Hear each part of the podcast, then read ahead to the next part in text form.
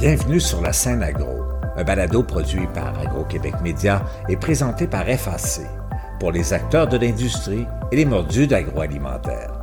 Nous partageons l'actualité, des entrevues exclusives, des dossiers, portraits d'entreprise et plusieurs sujets liés à ce secteur représentant un véritable moteur pour l'économie du Québec. Bonne écoute. Ici Lionel Levac. Malgré les inquiétudes et les protestations dans l'industrie agroalimentaire, le ministre de l'Environnement et de la lutte au changement climatique, Benoît Charette, poursuit avec son projet de réforme de la consigne des contenants et de la collecte sélective. En particulier, l'industrie laitière souhaiterait que les contenants qu'elle utilise dans le commerce de détail soient exclus du système de consigne. Pour le ministre Benoît Charette, le Québec doit impérativement combler son retard et pouvoir fournir des matériaux de base à être recyclés de meilleure qualité. Actuellement, trop de matière récupérée se perd en raison de sa contamination. Voici mon reportage. Pour le Conseil des industriels laitiers du Québec, les contenants de lait ne devraient pas se retrouver dans le système de consigne le président directeur général du CILQ, Charles Langlois. Monsieur Charles Langlois, bonjour. Bonjour, M. Levac. Monsieur Langlois, au Conseil des industriels laitiers du Québec, la question de la consigne des contenants, c'est quelque chose qui est préoccupant là, pour la plupart, sinon la totalité de vos membres. Bien, pour la totalité de nos laiteries, oui, c'est un dossier qui est très préoccupant. Faut avoir l'esprit qu'on partage l'objectif du gouvernement de vouloir améliorer les deux systèmes de récupération, c'est-à-dire la collecte sélective et la consigne. On partage aussi les objectifs de récupérer mieux et de valoriser mieux. Mais par contre, on trouve que pour le lait, le moyen, et c'est pas le bon. Euh, là, on veut nous mettre dans la consigne. Et nous, on pense qu'en nous mettant dans la consigne, on va faire reculer la performance dans le secteur laitier au niveau environnemental. Fait qu'en d'autres mots, on pense que l'option du gouvernement présentement, il faut détruire un système qui fonctionne bien, c'est-à-dire la récupération des contenants de lait dans la collecte sélective, pour l'envoyer vers un autre système où on ne sait pas comment ça va aller. Puis jusqu'à maintenant, les taux de performance dans la consigne, c'est pas l'équivalent.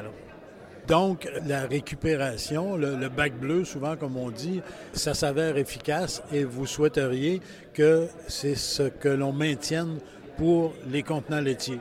Oui, nous autres, on trouve que le bac bleu, c'est le meilleur véhicule pour les contenants de lait. Parce que, premièrement, actuellement, on regarde nos taux de récupération dans le bac bleu. Ils sont au-delà des objectifs que le gouvernement veut se donner pour 2032. Fait qu'on est déjà atteint la performance. On est, au-dessus de 80% On est à peu près à 80% 118 à 80% de taux de récupération. Et on veut continuer à améliorer ça. Donc, on est au-delà du 70 à 75% que le gouvernement cherche à, obtenir. L'autre élément aussi, c'est que le consommateur, il est habitué de mettre son contenant de lait dans la collecte sélective. Nous, on ne pense pas que le consommateur vont se mettre à accumuler un contenant de lait chez eux pendant une semaine ou deux, le temps d'avoir suffisamment de contenants pour aller l'amener à un centre de dépôt, parce que ça ne sera pas d'un détaillant. Les détaillants ne veulent rien savoir d'avoir un contenant de lait pour les raisons qu'on sait. Puis le consommateur, bien, lui non plus, ne voudra pas avoir ces désagréments-là, de garder chez eux un contenant qui va sentir pas bon là, après un certain temps, alors qu'il y a à la porte chez eux un bac bleu, qui va le mettre dedans, puis qu'à chaque semaine, il y a quelqu'un qui la ramasse pour le bénéfice de tout le monde. Puis, il faut pas oublier que la collecte sélective, présentement, ça couvre 99% de la population au Québec. Puis le futur système dans lequel on veut nous envoyer, ça va couvrir peut-être 90% de la population. Fait qu'on pense pas qu'on va dans le bon sens pour les contenants de lait. Il y a toute la gestion de ça autant pour euh, vous, euh, les producteurs et les transformateurs laitiers, que les centres qui seront obligés de gérer tous ces contenants-là. c'est une lourdeur supplémentaire.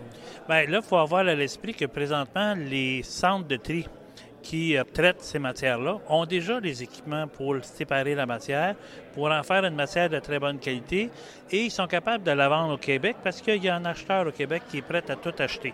Là, c'est sûr qu'on fait toujours référence au centre de tri de Montréal qui a des problèmes, là. mais dans la majorité des centres de tri au Québec, là, ils ont l'information, ils ont l'infrastructure. Nous, ce qu'on se dit, c'est qu'au lieu d'investir peut-être un milliard dans un système de consigne, bien, pourquoi qu'on n'investit pas moins d'argent dans des centres de tri pour améliorer leur performance, puis être capable de séparer les matières comme il faut, puis les livrer, et d'assurer une bonne valeur? Et pour le contenant de lait, mais encore une fois, la technologie existe, puis les centres de tri l'ont puis euh, la matière est bonne. Fait que pourquoi encore là, comme je disais tantôt, euh, changer quelque chose qui marche pour l'envoyer dans quelque chose qu'on ne sait pas comment il va aller? Parce que ce n'est pas développé encore le système de consigne. ça va prendre probablement beaucoup de temps, puis ça va coûter très, très cher. Et encore une fois, euh, ce n'est pas tout ça, ce n'est pas parce que chez les industriels laitiers, on est, disons, réfractaire à une mesure environnementale. La question n'est pas là. Non, la question n'est pas là. toutes les questions environnementales, vous savez, le secteur laitier est très impliqué, aussi bien à la ferme qu'au niveau de la transformation, pour réduire notre empreinte le plus possible, s'assurer qu'on a des emballages qui sont récupérables, et qui ont de valeur pour. On met beaucoup d'énergie là-dedans. on est d'accord avec les objectifs. L'idée encore, c'est que si le gouvernement pense que pour certaines matières, la consigne est bonne, on n'a pas de problème avec ça, mais ça ne veut pas dire que c'est la panacée pour tout. Pour le lait, la collecte sélective fonctionne très bien, donne déjà des performances supérieures aux objectifs, puis ces objectifs-là de performance, on va continuer à les améliorer. Il n'y a pas de raison, il n'y a aucun bénéfice environnemental ni sociétal de prendre le lait de la collecte sélective et l'envoyer dans la consigne. Il n'y a aucun, c'est zéro. Puis ça, c'est sans compter qu'on pense que le gouvernement n'a pas compté les effets de gaz à effet de serre que ça va créer. Parce que là, demain matin, moi, que je sors le contenant de lait je vais le mettre dans la consigne, ça veut dire que je vais avoir deux systèmes de camions qui vont se promener pour ramasser la matière. Je vais avoir tout le monde une fois de temps en temps, va sortir avec les autos puis ils vont ramener leur contenant de lait à quelque part. C'est des gaz à effet de serre, ça. Puis on n'a aucune démonstration de la part du gouvernement que sa politique va réduire les gaz à effet de serre. Nous autres, on pense que ça va être l'inverse. Fait que là, encore une fois, pour le contenant de lait, laisser ça à sa place. On sait qu'on va minimiser les gaz à effet de serre. On sait qu'on va atteindre des bons taux de performance. Et on sait aussi que le système de collecte sélective coûte à peu près 4 à 5 fois moins cher que la consigne. C'est quoi le bénéfice, là? À part d'être dogmatique et dire je mets ça mur à mur, il n'y en a pas de bénéfice. Fait que nous, on pense laisser le à sa place. Puis le consommateur, ça va faire son affaire parce que le geste pour le consommateur il est minimal. Et si on veut que les systèmes fonctionnent bien, il faut que ça ne soit pas une lourdeur pour le consommateur si moi, le consommateur, je dis, regarde, là, mais allez dans le bac bleu, on va en prendre soin, puis on va le valoriser, puis on va s'assurer de donner notre vie. On fait notre job. Là. Donc, il faut qu'il y ait des changements qui soient apportés rapidement aux intentions gouvernementales. Parce qu'il y a des gens qui disent que le gouvernement souhaite que tout ça soit en place, du moins euh, l'amorce de tout ça en place euh, avant la campagne électorale. Oui, puis moi, je pense que c'est pas complet.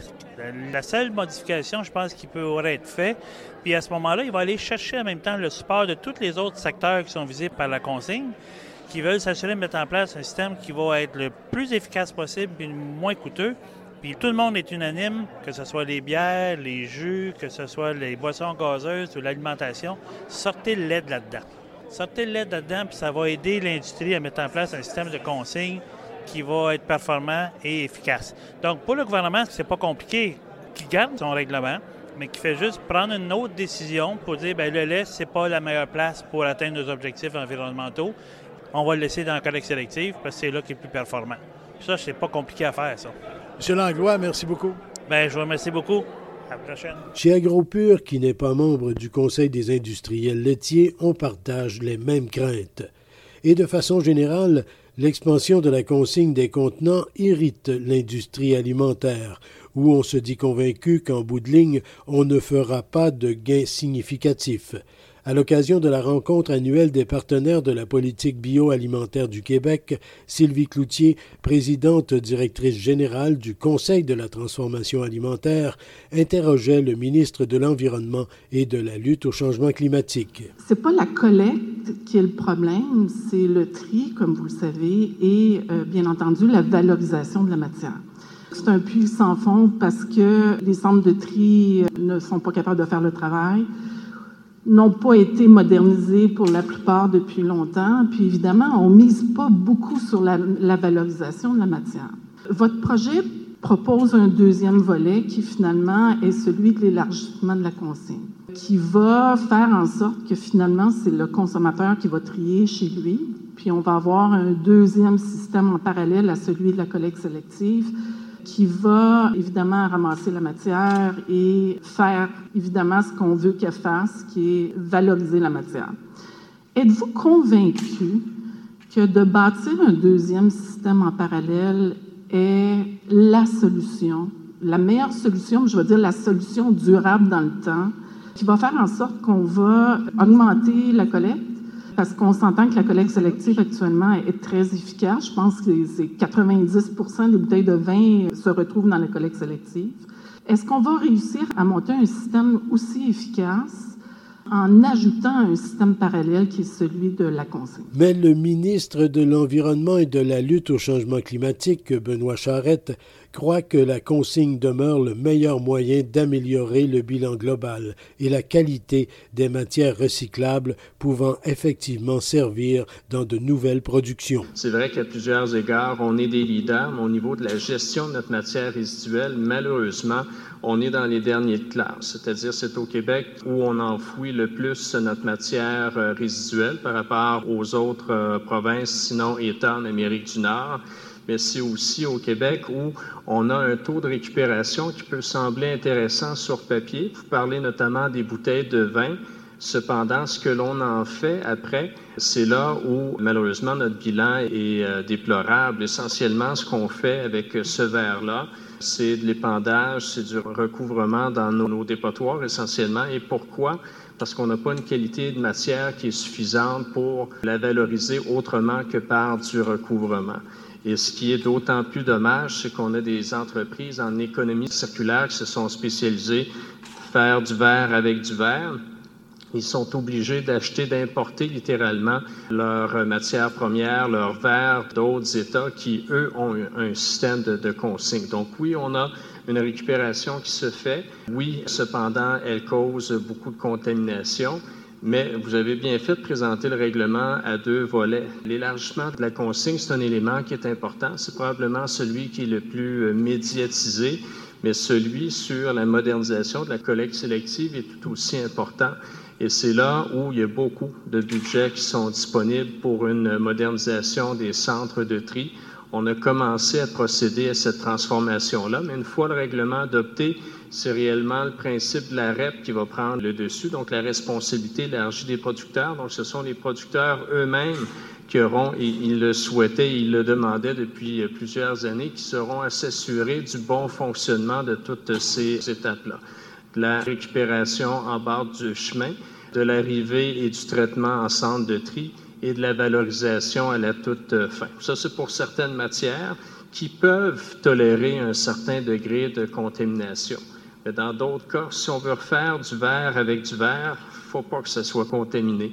Si on veut aller chercher une qualité au niveau des papiers mixtes, faut éviter la contamination que d'autres éléments actuellement dans le bac bleu créent. Donc, clairement, on va avoir un bac bleu qui sera moins sujet à la contamination et on aura tous les contenants consignés, que ce soit le verre, que ce soit le papier, euh, le carton multicouche, que ce soit l'aluminium, qui, eux, n'auront pas de contamination parce qu'ils seront triés à la source et qui vont prendre énormément de valeur. D'ailleurs, si on regarde la valeur de ces produits-là en centre de tri, depuis que la transformation est amorcée, c'est une valeur qui a augmenté. On a déjà beaucoup moins recours à l'exportation vers les marchés étrangers de ces euh, gisements-là provenant des centres de tri parce que justement, il y a un marché une économie circulaire qui s'est développée et qui va favoriser une meilleure récupération, une meilleure valorisation de tous ces contenants-là. Donc, c'est un gros chantier. On l'annonçait au départ pour la fin 2022. On annonçait un prolongement au printemps 2023. Et avant l'édiction du règlement, il est possible que l'on ait à euh, reporter encore davantage pour s'assurer du succès. Donc, on va de l'avant mais on prend tous les moyens nécessaires pour s'assurer du succès de cette opération-là, parce que le consommateur qui va payer sa consigne, naturellement, va souhaiter pouvoir euh, se faire rembourser le plus euh, simplement possible. Et pour ça, il faudra un système efficace. Ici Lionel Levac. Si le projet gouvernemental ne change pas, d'ici un an entrera en vigueur le nouveau système de consigne, qui touchera alors quelques 5 milliards de contenants plutôt que les 2 milliards actuels. Au revoir. Vous avez aimé ce contenu? Suivez la scène agro pour rester à l'affût de l'actualité agroalimentaire. Merci et à bientôt.